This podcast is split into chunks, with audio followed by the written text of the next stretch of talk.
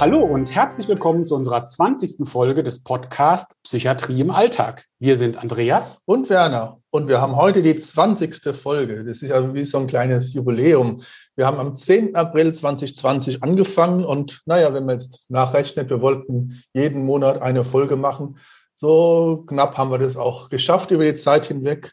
Und wir haben nie gedacht, dass wir mit unserem Hobby so viele Menschen erreichen. Du guckst da manchmal auf die Statistik, es sind wohl insgesamt, wenn man die Folgen so addiert, über 40.000 Menschen, die irgendwelche Podcasts von uns schon mal gehört haben. Hätten wir nie sozusagen erwartet. Ja, eigentlich haben wir das ja nur gemacht, damit wir beiden uns einmal im Monat sinnvollerweise verabreden und mit irgendjemand Nettes erzählen. Und ja, heute seid ihr die Netten. Das heißt, wir haben diesmal wieder ein bisschen länger gebraucht zwischen den beiden Folgen. Das lag zum einen auch das ist ja asynchrones Hören. Also vor kurzem war Weihnachten und in der Weihnachtszeit hatten viele nicht so viel Zeit gehabt. Und ähm, dann haben wir auch noch diese komische Pandemie. Das macht es auch nicht leichter. Also das heißt, ähm, jetzt waren es, glaube ich, wieder mal sechs Wochen gewesen zwischen den Folgen. Aber dafür ähm, freuen wir uns umso mehr, dass wir heute mit ähm, Theresa und Judith sprechen vom Team Aufeinander achten.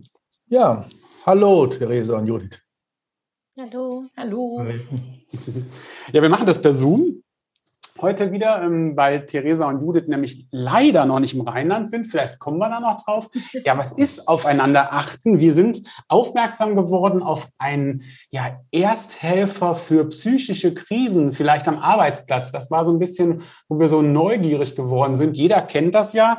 Man macht irgendwelche Kurse, das schreibt dann, glaube ich, sogar auch die Berufsgenossenschaft vor.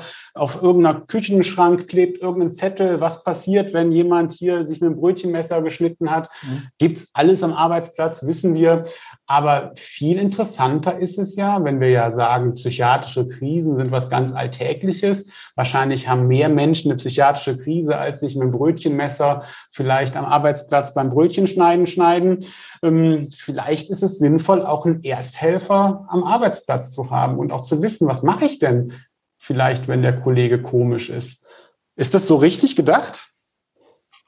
Genau, ja, absolut. Also das war genau unser Gedanke bei dem Erste-Hilfe-Kurs für die Seele, dass wir eben gerne wissen, was ja vorhanden ist, niedrigschwellig irgendwie zugänglich machen möchten, so dass Leute sich einfach mehr trauen, auch auf andere Menschen zuzugehen, die vielleicht psychisch belastet sind und wissen, wie man da unterstützen kann. Erste Hilfe für die Seele eben. Was mir dazu einfällt, es gibt wohl sowas im Suchtbereich. Da gibt es immer so einen Suchtbeauftragten, zu dem man dann hingehen kann oder den man zu Rate ziehen kann. Wenn Leute Suchtprobleme haben, ist ja auch ein psychisches Problem. Es gibt es aber nur bei großen Firmen. Aber ich glaube, euer Ansatz ist ein ganz anderer. Das ist viel so informeller. Ihr wollt sozusagen, dass es irgendwie normal ist, dass man auch den Arbeitskollegen oder so oder auch sonst an, mit Menschen im anderen Umfeld ist es, glaube ich, nicht nur Arbeit. Geht es um die Arbeit oder geht es generell auch um Ausbildung oder um den Freizeitbereich? Wo, wo findet es statt, was ihr macht? Oder wo, wo sollen die Ersthelfer später tätig sein? Also es richtet sich eigentlich an, an alle Menschen. Also jeder kann teilnehmen. Also wir verfolgen so ein bisschen den Ansatz, dass ja psychische Krisen, äh, psychische Belastungen was total Alltägliches sind und in jedem mhm. Bereich vorkommen können. Und entsprechend wollen wir einfach auch möglichst, möglichst vielen Menschen aus verschiedenen Kontexten eben so Grundlagenwissen zur Verfügung stellen. Denn die meisten Menschen wollen ja auch helfen und wollen unterstützen. Sie wissen halt nur oft gar nicht so richtig, wie sie es machen können, an wen sie weiterleiten können, wie sie sich gut verhalten können. Und da wollen wir einfach ein bisschen Wissen vermitteln und Unsicherheiten abbauen. Wie passiert das? Genau, das wäre die Frage. Also ich habe gesehen, ihr fangt in der Schule an, fangt fröhlich an, also bei, bei, und, aber irgendwie ist es ja Erwachsene, es sind Schüler. Also das heißt, bietet ihr, ihr bietet Online-Kurse an, ihr bietet Präsenzveranstaltungen an, Publikumsveranstaltungen, wo vielleicht ganz Menschen zusammenkommen, die sich nicht kennen aus dem Kontext. Wie, wie läuft es ab? Wie kommt man zu, wie wird man Ersthelfer für Erste Hilfe ähm, für die Seele? Ja, also entstanden ist das Projekt aus einem studentischen Kontext. Also wir waren eine Gruppe von Studierenden, die sich überlegt haben, dass sowas mal gebraucht wird, vor allem niedrigschwellig. Und ähm, da war die erste Idee, so ein Angebot für Studierende, also von Studierenden für Studierende zu entwickeln, und so hat das angefangen und dann haben wir die Kurse öffentlich ausgeschrieben und gemerkt, dass sich einfach sehr diverse Menschen anmelden, also vom Hintergrund her, vom Alter und haben einfach gesagt, das ist ein Kurs, der ist nicht nur für Studierende, weil man braucht kein Vorwissen, sondern das ist einfach für alle Menschen. Und wir haben gesagt, ab 18 bis oben kein, keine Grenze sozusagen. Ähm, genau, und was ihr gerade meintet mit den SchülerInnen, auch das ist ein Projekt, was dann als Folge sozusagen entstanden ist, also den Kurs anzupassen für Schüler und SchülerInnen, die dann nochmal ein bisschen anders aufgearbeitet hat, nochmal ja, andere Schwerpunkte setzen, wo es dann eher Richtung Resilienz auch geht zum Beispiel.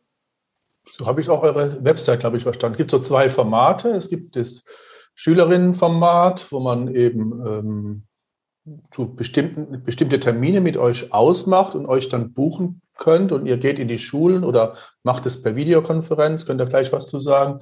Und das zweite Format, wenn ich es richtig verstanden habe, das sind feste Termine, da könnte ich mich jetzt oder, oder, oder jede Person könnte sich da anmelden und könnte dann auch einen Kurs bei euch machen, auch wieder überwiegend online, wegen Corona oder generell online. Erzähl mal. Genau, also die Erwachsenenkurse sind aktuell alle online, also weil das Projekt einfach startreif wurde, so mitten am, oder mitten am Anfang der Corona-Pandemie. Also so. den ersten Kurs haben wir im mhm. Mai 2020 gemacht und ursprünglich war es auch gar nicht als Online-Format angedacht, aber es war irgendwie dann so Glück im Unglück, kann man sagen. Also äh, für uns hat sich das Online-Format tatsächlich bisher echt gut bewährt. Einfach dadurch, dass ja Menschen sich aus allen Regionen Deutschlands und aus dem deutschsprachigen Raum halt zuschalten können ähm, die es interessiert. Wir haben auch schon Präsenzveranstaltungen gemacht, genau. Das ist wegen der Pandemie aber noch nicht so häufig gewesen, aber es ist prinzipiell auch möglich. Nur dann ist es immer die Frage, wie kommt man denn dahin? Also das ist dann alles gerade aktuell noch eher im Dresdner Raum. Das ist, wo unser Projekt angesiedelt ist und entstanden ist. Und die SchülerInnenkurse, die finden aber tatsächlich in Präsenz statt. Da sind wir dann an Schulen im Dresdner Umkreis.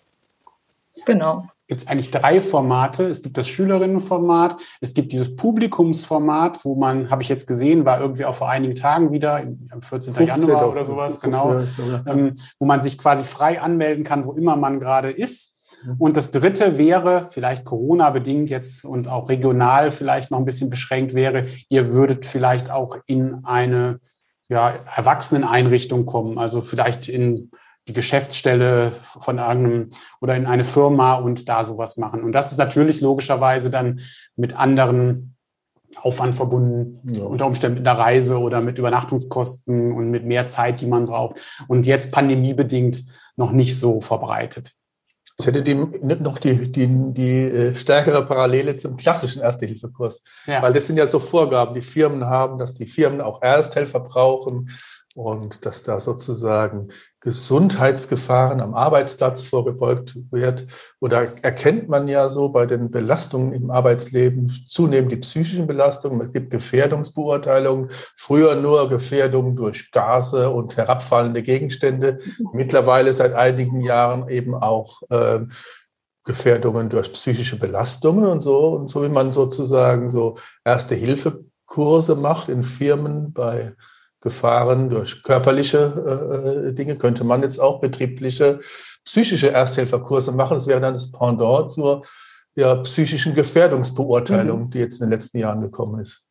Vielleicht so als Idee, als drittes ja, Format hat so Vor- und Nachteile. Ne? Ich habe so gedacht, so der Vorteil ist, also wenn ich jetzt so an meine Geschäftsstelle denke, da würde ich so denken, ja, das hätte auch so eine Intimität und so eine Teambuilding-Maßnahme. Das kann ja Vor- und Nachteil sein. So ein Video schafft ja gewissermaßen auch vielleicht eine Distanz, die auch wieder Vor- und Nachteil sein kann. Wie sind denn so eure Erfahrungen? Habt ihr schon mal so Firmen so per Video, sitzt dann da jeder vor seinem Rechner im Büro und die Kollegen kennen sich und ihr schaltet euch zu oder sitzen die im Konferenzraum und ihr werdet zugeschaltet? Ähm, habt ihr da schon was, wo ihr sagen würdet, das hat sich bewährt oder das ist so ein Format, was wir öfter machen? Also mit Firmen selber haben wir tatsächlich noch keine Erfahrung gemacht. Da sind wir aber dran. Das ist auf jeden Fall ein ganz großes To-Do auf unserer Liste. Da auch, wie ihr gerade ja schon sehr ausführlich beschrieben habt, dass es sehr viel Sinn macht, da irgendwie auch reinzukommen und da das Angebot anbieten zu können. Aber wenn wir die öffentlichen Kurse ausschreiben und das im Online-Format ja durchführen, hat sich auf jeden Fall ähm, das überraschenderweise gezeigt, dass eine sehr schöne Atmosphäre entsteht, trotz der Online-Lösung. Also dass Menschen dann auch ihre Kamera zuverlässig anmachen und sich dann auch offen austauschen und es vielleicht gar nicht so schlecht ist, das so in seinem privaten Umfeld irgendwie machen zu können und mhm. zur Not halt auch mal kurz irgendwie sich abschalten zu können, ohne halt trotzdem vor Ort zu sein. Also das hat schon doch einige Vorteile, hat überraschend gut geklappt, was wir gar nicht gedacht haben. Und es ist halt auch logistisch einfacher. Ne? Man muss nicht irgendwie zehn Räume haben, um die Gruppenarbeit einteilen zu können. Man kann Breakout-Sessions starten und da ist das sehr unkompliziert. Ja, und Corona ja, sei Dank kann jeder auch jetzt, kennt jeder Breakout-Sessions. ich, hab, ich musste erst mal kennenlernen. So, so, so Breakout-Sessions waren schon mal die höhere Weihe erstmal. So, so. Kann ja nicht sofort jeder, der sozusagen eine Zoom-Konferenz macht. Aber eine gute Sache sicher, ja. Und wird das gut besucht? Habt ihr in euren öffentlichen Terminen, sind die immer total überlaufen oder also ja für unsere Hörer auch wichtig, ne? Die werden ja jetzt, wir, wir packen in die Show Notes auf jeden Fall eure ähm, Internetseite rein, also www.aufeinanderachten.de und da sind ja auch die Termine und vielleicht gibt es ja eine Menge Hörer, die auch sagen, ähm, ja, ich gucke mir das mal an oder ich will da mitmachen. Ähm, muss man da schnell sein oder ähm, ist das noch so unbekannt? Haben wir irgendwas ausgegraben, was ähm, quasi, wo man noch locker, ähm, problemlos am Februar Termin einen Platz kriegt? Ja, also ähm, wir hatten so ein bisschen an, wie das wahrscheinlich bei den meisten neuen Projekten ist. Am Anfang war es ein bisschen zäh mit den Anmeldungen, aber mittlerweile muss man schon sagen, dass die Kurse immer ausgebucht sind, zumindest dann zum Ende hin. Also so die letzten fünf Tage vor dem Kurs, sage ich mal, machen wir dann immer Warteliste. Das klappt schon ganz gut mittlerweile. Da es halt ein kostenloses Angebot ist, haben wir immer das Ding, dass manchmal Leute dann halt doch nicht kommen, was ja auch ja. okay ist, sich manchmal abmelden, manchmal auch nicht. Deswegen überbuchen wir immer erstmal und versuchen das dann irgendwie hinzukriegen, dass alle, die wirklich wollen und auch da sind, dann auch ihren Platz kriegen, sofern das eben möglich ist. Wie sieht es digital aus? Viele Leute? Man, man könnte auf den ersten Blick, Blick, denken, ja, digital, da kann man auch 100 Leute, aber das kann, kann wahrscheinlich nicht funktionieren. Hat jeder so eine ein Millimeter große Kachel auf dem Bildschirm. Ihr müsst euch ja wahrscheinlich auch auf eine sinnvolle Zahl begrenzen. Wie ist die bei euch? Genau, also wir haben so für uns definiert, dass wir so zwischen 10 bis 20 Personen zulassen für einen Kurs. Nach oben ist ein bisschen flexibel. Das ist einfach unserer Erfahrung nach so eine Gruppengröße, mit der man gut arbeiten kann. Also wir haben im Schnitt zwei bis drei KursleiterInnen. Ähm, und dann ist einfach die Zeit, dass auch die KursleiterInnen auf die einzelnen Beiträge der Teilnehmenden eingehen können, dass die Teilnehmenden untereinander diskutieren können, so dass irgendwie Raum für Diskussion da ist, dass sich viel ausgetauscht wird, aber dass gleichzeitig auch die Chance da ist, dass jeder eben zu Wort kommt und jeder gehört wird. Das hat sich eigentlich ganz gut etabliert. Ja. Und das dauert, glaube ich, online. Also ich habe irgendwas gesehen von zehn Stunden, aber dann habe ich irgendwo anders gesehen, dass es, glaube ich, zwei Termine sind. Ähm, ist es immer ein Termin oder sind es zweimal vier Stunden? Oder wie sieht das aus, so ein öffentlicher Kurs? Das ist ja jetzt das, was jetzt wahrscheinlich die meisten von unseren Zuhörerinnen direkt auch besuchen könnten. Genau, also zehn Stunden sind es nicht. Es sind fünf Stunden mit Pausen. Wir haben versucht, das wirklich auf einen Zeitrahmen zu begrenzen, wo halt auch Menschen, die vielleicht nicht so super involviert sind, das Thema sagen, okay, das mache ich jetzt trotzdem mal, es ist nicht ewig lang. Und wir haben gerade so zwei Varianten. Also entweder wir machen den Kurs an einem Samstag, so nach 13, ab 13.30 ungefähr am Stück sozusagen, oder wir teilen den für Menschen, die Samstag andere Sachen zu tun haben, am, äh, in der Woche auf. Also am Mittwoch und Donnerstagabend haben wir da gerade so ähm, als Rhythmus. Und dann wären es eben zweimal zweieinhalb Stunden ungefähr. Ja. Ja, das ist auch, den man gut in den Alltag so einplanen kann, denke ich. Ja. Mich interessiert, was ihr so inhaltlich macht. Ihr, ist ja, ihr seid Psychologiestudentinnen, glaube ich. Und äh, was, wie ist das entstanden? Hat das irgendein Professor, Professorin oder Professor aus irgendeiner klinischen Psychologie-Vorlesung äh, heraus entstanden? Oder was, äh, was ist so eure Grundlage? Weil kann man auch wieder die Parallele machen zu der zu dem körperlichen Erste-Hilfe-Kurs. Das ist ja wahrscheinlich die Grundlage der Notfallmedizin und äh, man muss kein Notfallmediziner sein, um Ersthelfer zu sein. Und ihr habt ja wahrscheinlich auch irgendwie ich da, da den Notfallpsychiatrie äh, äh, äh, Psychiatrie oder Suizidprophylax oder ist es die Verhaltenstherapie? Was ist so eure Grundlage? Woraus ist das entstanden, euer Curriculum? Ihr habt ja wahrscheinlich irgendein Curriculum, ein, ein Kurskonzept oder so. Erzähl doch mal. Oder noch eher, vielleicht habt ihr festgestellt, dass es sowas unter Studierenden braucht. Ihr habt ja am Anfang gesagt, ähm, ihr habt erstmal die, die, die Gedanken gehabt, wir machen was für uns. Mhm. Ähm, habt ihr festgestellt, okay, psychische mhm. Krisen sind völlig normal. Das sagen wir ja auch immer schon 20 Folgen lang. Und, ähm, und ähm, also sind die logischerweise auch unter Studierenden völlig normal. Und ähm, da gab's nichts. Und deswegen habt ihr gesagt, super, da müssen wir jetzt was aufbauen. Ähm, ja, wie ist gekommen? Ja. ja, voll, voll die guten äh, Fragen und Impulse. Also es ist tatsächlich so gekommen, wie, wie du es gerade, Andreas, auch so gesagt hast. Also wir haben gemerkt, wir waren ein Team von Psychologiestudierenden, die sich in so einem Verein engagieren, der ist On the Move, der macht so Projekte in Deutschland und Afrika zur Entstigmatisierung psychischer Erkrankungen. Und wir haben halt so gemerkt, wir engagieren uns in diesem Projekt und werden aber als Psychologiestudierende ja auch oft angesprochen, was man denn tut, wenn man merkt, dass jemand belastet ist. Und haben für uns gemerkt, boah, das ist halt echt gar nicht so einfach zu beantworten, diese ja, Frage. Und da ist irgendwie eine riesen Lücke. Es gibt auch jetzt irgendwie kein kompaktes Informationsmaterial ähm, zur Hand, wie man sich verhalten kann, wie man weiterleiten kann. Und dann haben wir uns gedacht, Mensch, das sollte es aber geben. Ähm, und haben dann gedacht, wir entwickeln halt diesen Kurs und haben das wirklich so auch so aus unterschiedlichen Bereichen so zusammengesucht. Also die Idee war schon, dass, wie ihr auch gesagt habt, das sehr an so einen körperlichen Erste-Hilfe-Kurs anzulehnen mit dem Gedanken, man muss kein Experte, keine Expertin sein, sondern es reicht, als Erster da zu sein und da kann man schon ganz, ganz viel machen mhm. und da so einfach kleine Tools an die Hand zu geben und Wissen. Und das heißt, unser Kurs ist jetzt aktuell so aufgebaut, dass wir in dem ersten Block so ein bisschen Wissen zu psychischen Erkrankungen, zur Entstehung von psychischen Erkrankungen vermitteln und auch sehr viel auf Selbstschutz eingehen, also auch dafür sensibilisieren, dass man ja auch als helfende Person äh, selbst erkranken kann, wie man das bei sich ja. wahrnimmt, wie man auf sich selbst gut achten kann. Und in dem zweiten Block geht's dann sehr ins Gespräch, ähm, wo wir so ein Hilfeschema entwickelt haben, das nennt sich die 5a, wo wir einfach so eine Art Leitfaden an die Hand geben, wie man ins Gespräch gehen kann und worauf man achten kann. Das ist jetzt nichts, wo man sich streng dran halten muss, einfach, dass man so ein bisschen sowas im Kopf durchgehen kann ähm, und da so ein paar Anhaltspunkte hat. Und da üben wir dann auch ganz viel praktisch, weil wir für uns gemerkt haben, okay, man kann in der Theorie ganz, ganz viel reden, aber so richtig real wird's halt dann erst, wenn man es mal übt und wenn man es mal selbst ausgesprochen hat. Und machen da Übungen sowohl zu allgemeinen Gesprächssituationen, also jemanden anzusprechen, dem es vielleicht gerade nicht gut geht. Da haben wir so verschiedene Rollenspiele vorbereitet und dann auch nochmal ein spezifisches Rollenspiel zu Suizidalität. Genau. Und das ist auch der dritte Block. Ähm, und da gehen wir halt nochmal auf so spezifische Herausforderungen ein, die halt auftreten können beim Helfenden. Es läuft ja nicht immer alles glatt und äh, wollen da so ein bisschen drauf eingehen und darauf vorbereiten, was kann denn passieren und wie kann ich aber auch als helfende Person damit umgehen. Genau. Theresa, hast du was? Habe ich was vergessen? Sehr schön zusammengefasst. Nee, mir war nur noch wichtig zu sagen, dass uns natürlich von Anfang an auch irgendwie klar war, dass das jetzt keine total neue Idee ist, die wir da hatten, dass es so Angebote in ähnlicher Form schon auch gibt. Aber uns ist halt aufgefallen, dass die anderen Angebote immer sehr entweder zeitintensiv waren oder sehr kostenintensiv oder auch inhaltlich relativ auf einem hohen Niveau angesiedelt sind.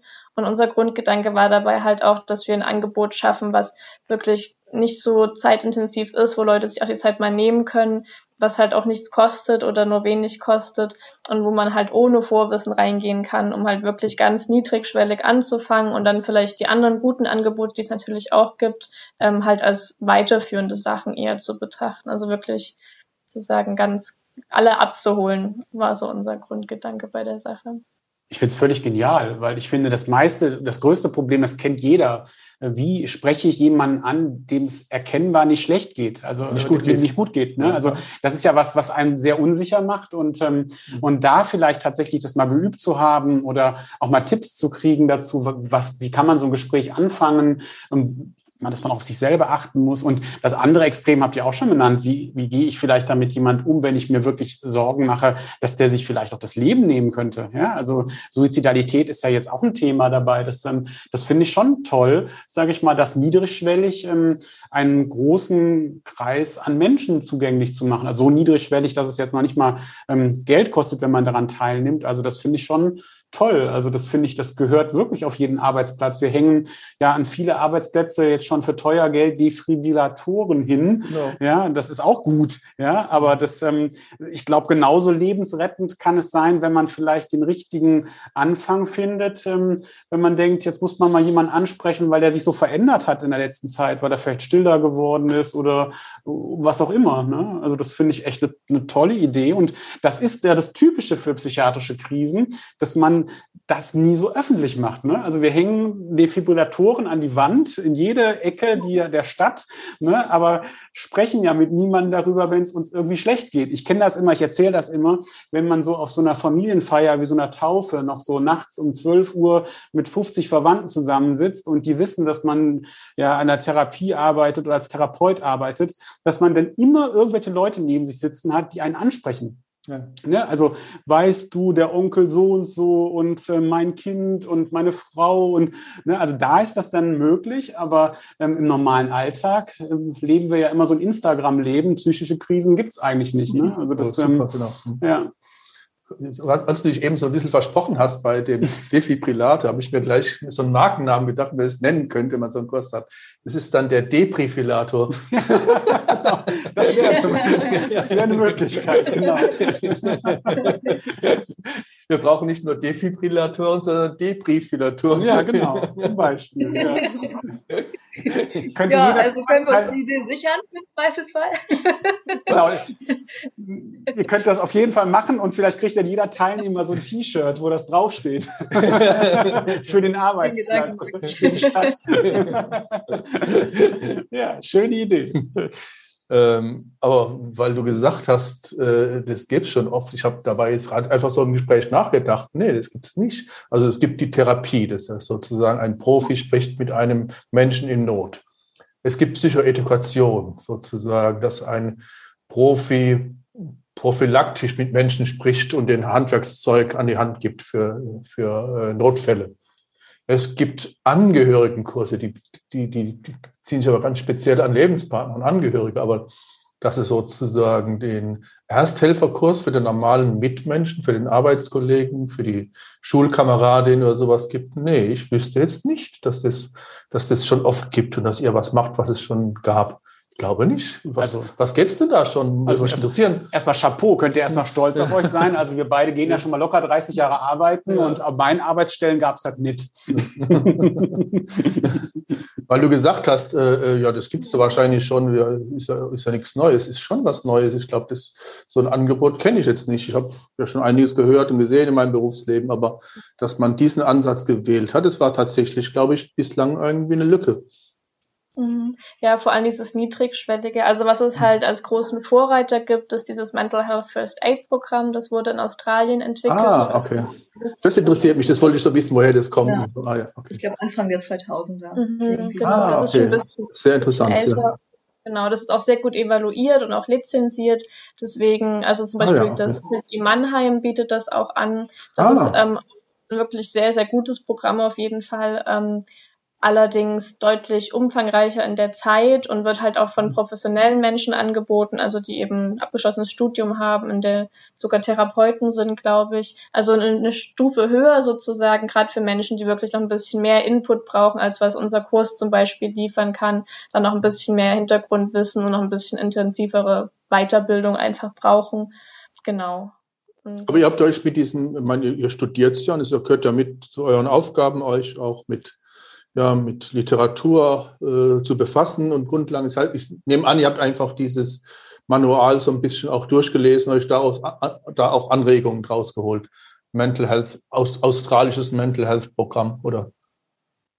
Ja, sehr viel war gar nicht zugänglich. Ich glaube, wir haben auf jeden Fall geguckt, was es schon gibt. Also unabhängig ja. davon auch generell uns Gefühle ausgestreckt, damit wir nicht das Gleiche nochmal machen. Das wäre ja auch Quatsch. Und haben halt da geschaut, wo gibt's dann trotzdem noch Lücken, die eben die Programme, die schon da sind, nicht abdecken oder nicht abdecken können. Genau, und haben aber natürlich sehr auch aus unserem Studium einfach viel Wissen mitgenommen, was da so an Grundlagensachen ähm, vermittelt wurde, weil das Wissen ist ja da, also ist ja nichts Neues, wir haben uns auch nichts Neues ausgedacht, sondern wir haben das, was es halt schon gibt, versucht runterzubrechen und zugänglich zu machen. Genau, und vielleicht ein Oh, sorry.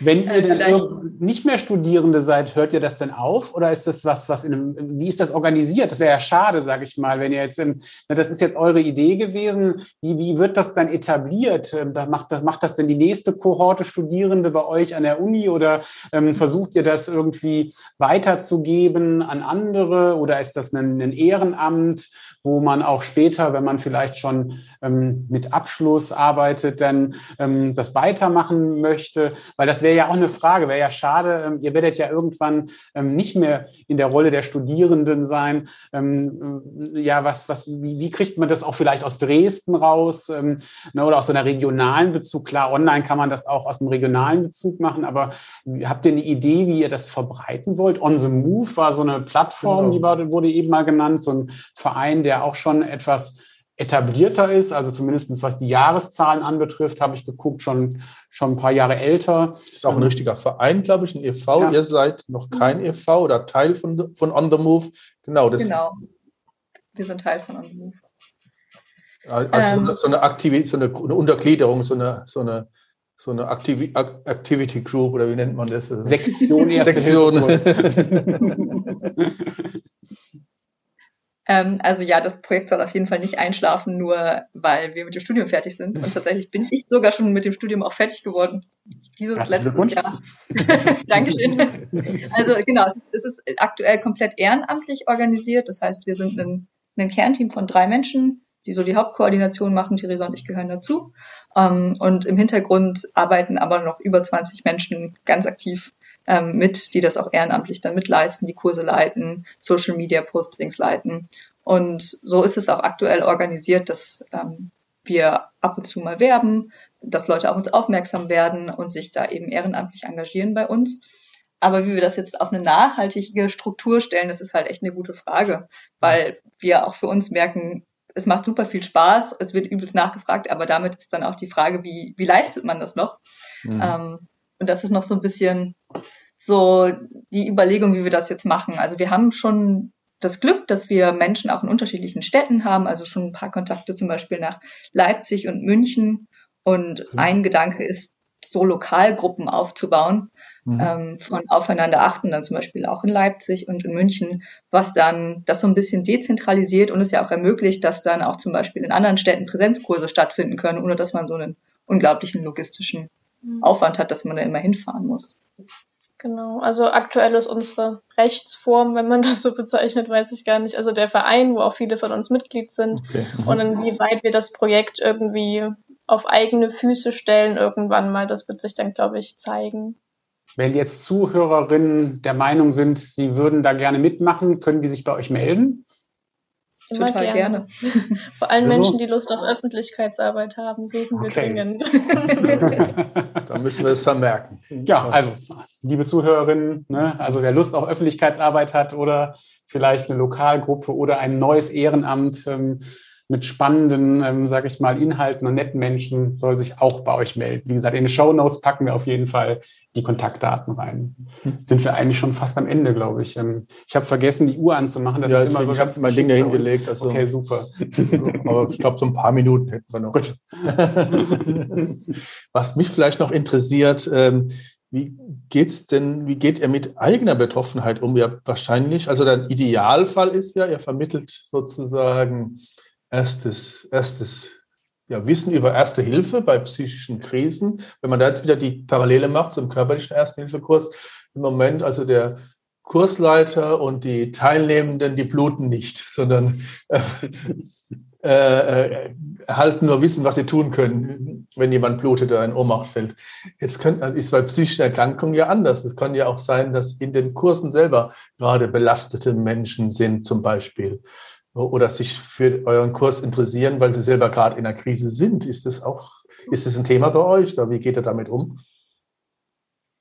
Das ist eine spannende Frage. Also der Kurs selber ist natürlich für alle Menschen gedacht, aber zielt schon hauptsächlich auf sag mal, emotional stabile in dem Moment ab, dass die eben helfen wollen. Trotzdem ist es so, dass wir auch viele Betroffene im Kurs haben, auf jeden Fall regelmäßig, die jetzt vielleicht nicht ähm, akut in der Krise sind, aber auf jeden Fall wissen, wovon sie sprechen und das ist für uns halt auch sehr oder für alle Kursteilnehmenden sehr wertvoll im Austausch, weil der Kurs ja viel davon lebt, dass man einfach sich austauscht, was hat schon mal beim Helfen funktioniert, was sollte man vielleicht lassen, dass Leute Situationen schildern und dann fragen, was würdet ihr da machen? Und da ist natürlich das Feedback von Betroffenen selber unendlich wertvoll. Ähm, wenn jetzt Menschen akut belastet sind, dann können wir natürlich das nicht unbedingt gewährleisten, in dem Moment im Kurs irgendwie viel Hilfe anzubieten. Wir sind zwar hauptsächlich Psychologiestudierende oder eben auch schon fertige PsychologInnen oder halt auch Menschen, die in Therapieausbildung gerade sind, aber das ähm, ist nicht zwingend notwendig. Das heißt, es ist nicht unbedingt gewährleistet, dass jemand im Kurs ähm, mit dabei ist, der dann eingreifen könnte. Da kann man dann wahrscheinlich auch eher auf die Hilfsangebote verweisen, die ja bei uns im Kurs auch äh, besprochen werden. Wo kann man hinverweisen, wenn es einem selbst nicht gut geht oder wenn, wenn man weiß, dass jemand anderem nicht gut geht. Da haben wir auch eine sehr ausführliche Tabelle, die am Ende nochmal rumgeschickt wird mit allen möglichen Hilfsangeboten, die niedrigschwellig sind. Das wäre dann wahrscheinlich eher sowas, was wir halt auf jeden Fall gut machen könnten, da ähm, informiert Auskunft geben, wo man sich hinwenden kann, aber selbst jetzt zu sehr intervenieren, vor allem wenn es halt online ist, ist schon eher schwierig. Ja, ich glaube, das ja. kann man ja auch in der Ausschreibung deutlich machen. Ja. Mir fällt auch wieder die Parallele ein zum ersten Hilfekurs, weil wenn man da, wenn man da blutet, würde man ja, oder, oder wenn man gerade stark erkältet ist, würde man zu Hause bleiben und nicht in den Erste-Hilfe-Kurs gehen. Wenn man sozusagen zu einem äh, psychischen Erste-Hilfe-Kurs geht, würde man ja auch sagen, ich bin, ich werde hier, äh, das Angebot besteht, dass ich ähm, befähigt werde, mit äh, Menschen in Krisen umzugehen. Aber wenn ich jetzt selber in der Krise bin, ist das jetzt nicht das Angebot. Das kann man genauso deutlich machen wie bei diesen äh, körperlichen Ersthilfekursen, glaube ich.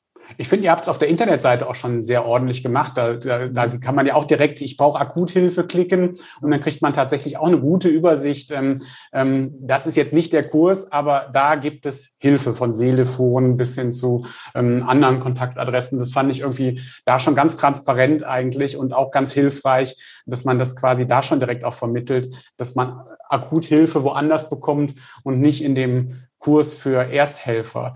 Was ich ganz spannend fand auf der Internetseite, man, da gab es irgendwie sowas wie, dass man ab einem bestimmten Punkt Zugang zu einer Community bekommt. Da habe ich mich gefragt, was ist das für eine Community? Sind das die, ähm, sind das alle die, die da mitgemacht haben, dass die sich gegenseitig nochmal irgendwie ähm, ja, austauschen können mhm. oder ähm, also da, da habe ich, da, da war ich nicht ganz sicher, ob ich das richtig verstanden habe. Wenn ein Teilnehmer bei euch teilnimmt, was ist die Community?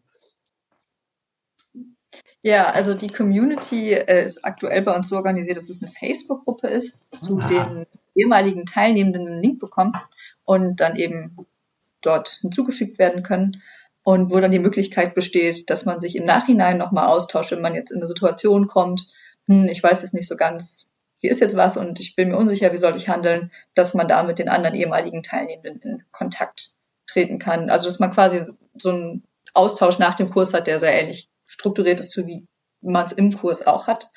Ehrlich gesagt ist es aber, diese Community ist nicht so ganz alive. Also es liegt auch vielleicht daran, dass Facebook nicht mehr das aktuellste Medium ist. Also, weiß nicht, auch ich nutze tatsächlich Facebook als Privatperson gar nicht mehr so viel. Ähm, Genau, aber theoretisch gibt es die Möglichkeit und die, also die Gruppe ist auch, hat glaube ich knapp 100 Mitglieder, mhm. ähm, wird auch von uns ähm, betreut und moderiert. Genau, also da gibt es auch noch Post. Super. nach dem Kurs die Möglichkeit, sich auszutauschen. Ja. Schön. Schöne Idee. Sinnvoll, ja. ja. Ja, dann würde ich sagen, ich glaube, wir haben neugierig genug gemacht. Auf der Seite mhm. www.aufeinanderachten.de kann man noch mehr über euch erfahren. Für die, ähm, die jetzt Idee bekommen haben, sie könnten vielleicht auch selber Ersthelfer werden oder gleich mitmachen, ein neues Ehrenamt entdecken oder vielleicht Social-Media-Aufgaben übernehmen. Die können sich dann auch direkt bei Judith oder Theresa mhm. melden. Ihr seid da auch abgebildet auf der Internetseite. Also das heißt, da sieht man auch, ähm, wen man wie erreichen kann. Ja, einen ganz herzlichen Dank an euch, dass ihr heute Abend dieses total schöne Projekt vorgestellt habt. Also ich bin total begeistert. Ich finde, irgendwie müsste man äh, ja in der Schule anfangen. Da habt ihr ja. völlig recht. Und natürlich, ähm, also da, das ist eine Grundkompetenz, die man vielleicht mitgeben sollte, dass ähm, psychiatrische Krisen was ganz Normales sind, so wie auf dem Schulhof hinfallen und das Knie kaputt haben. Und ähm, das nächste wäre dann halt quasi ja. ähm, auch das am Arbeitsplatz und im normalen Leben zu installieren, dass man tatsächlich weiß, wie ja. kann ich jemanden ansprechen, den es vielleicht nicht gut geht. Soll man den ansprechen? Soll man den nicht ansprechen? Wie macht man es vielleicht am einfachsten? Einfachsten oder am geschicktesten.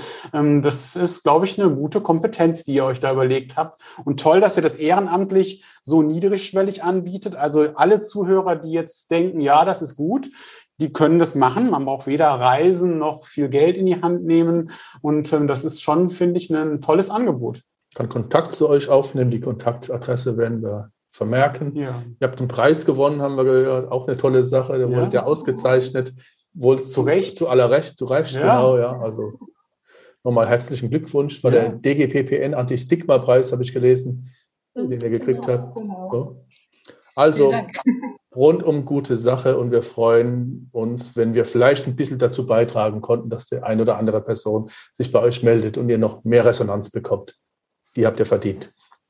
Ja, sehr schön. Hm. Ja, das war die 20. Folge unseres Podcasts. Wenn dir der Podcast gefallen hat, würden wir uns freuen, wenn du ihn abonnierst. Ja, also verpasst du auch keine Folge. Danke fürs Zuhören. Ja, wir hoffen ja immer, mit unserem Podcast Denkanstöße zu geben. Ich glaube, heute haben wir eine ganze Menge Denkanstöße ähm, gegeben, was man tun kann, was man vielleicht auch ähm, verändern kann in seinem privaten Umfeld oder auch am Arbeitsplatz oder in der Schule, in der Ausbildung, in der Uni.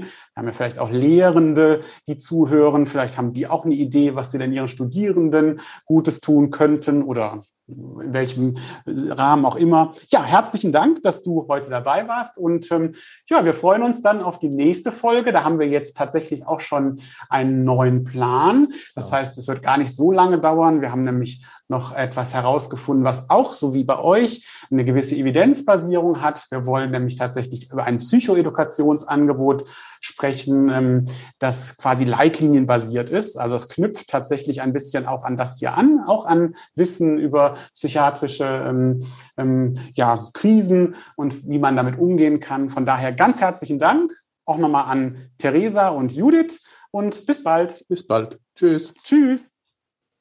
Tschüss.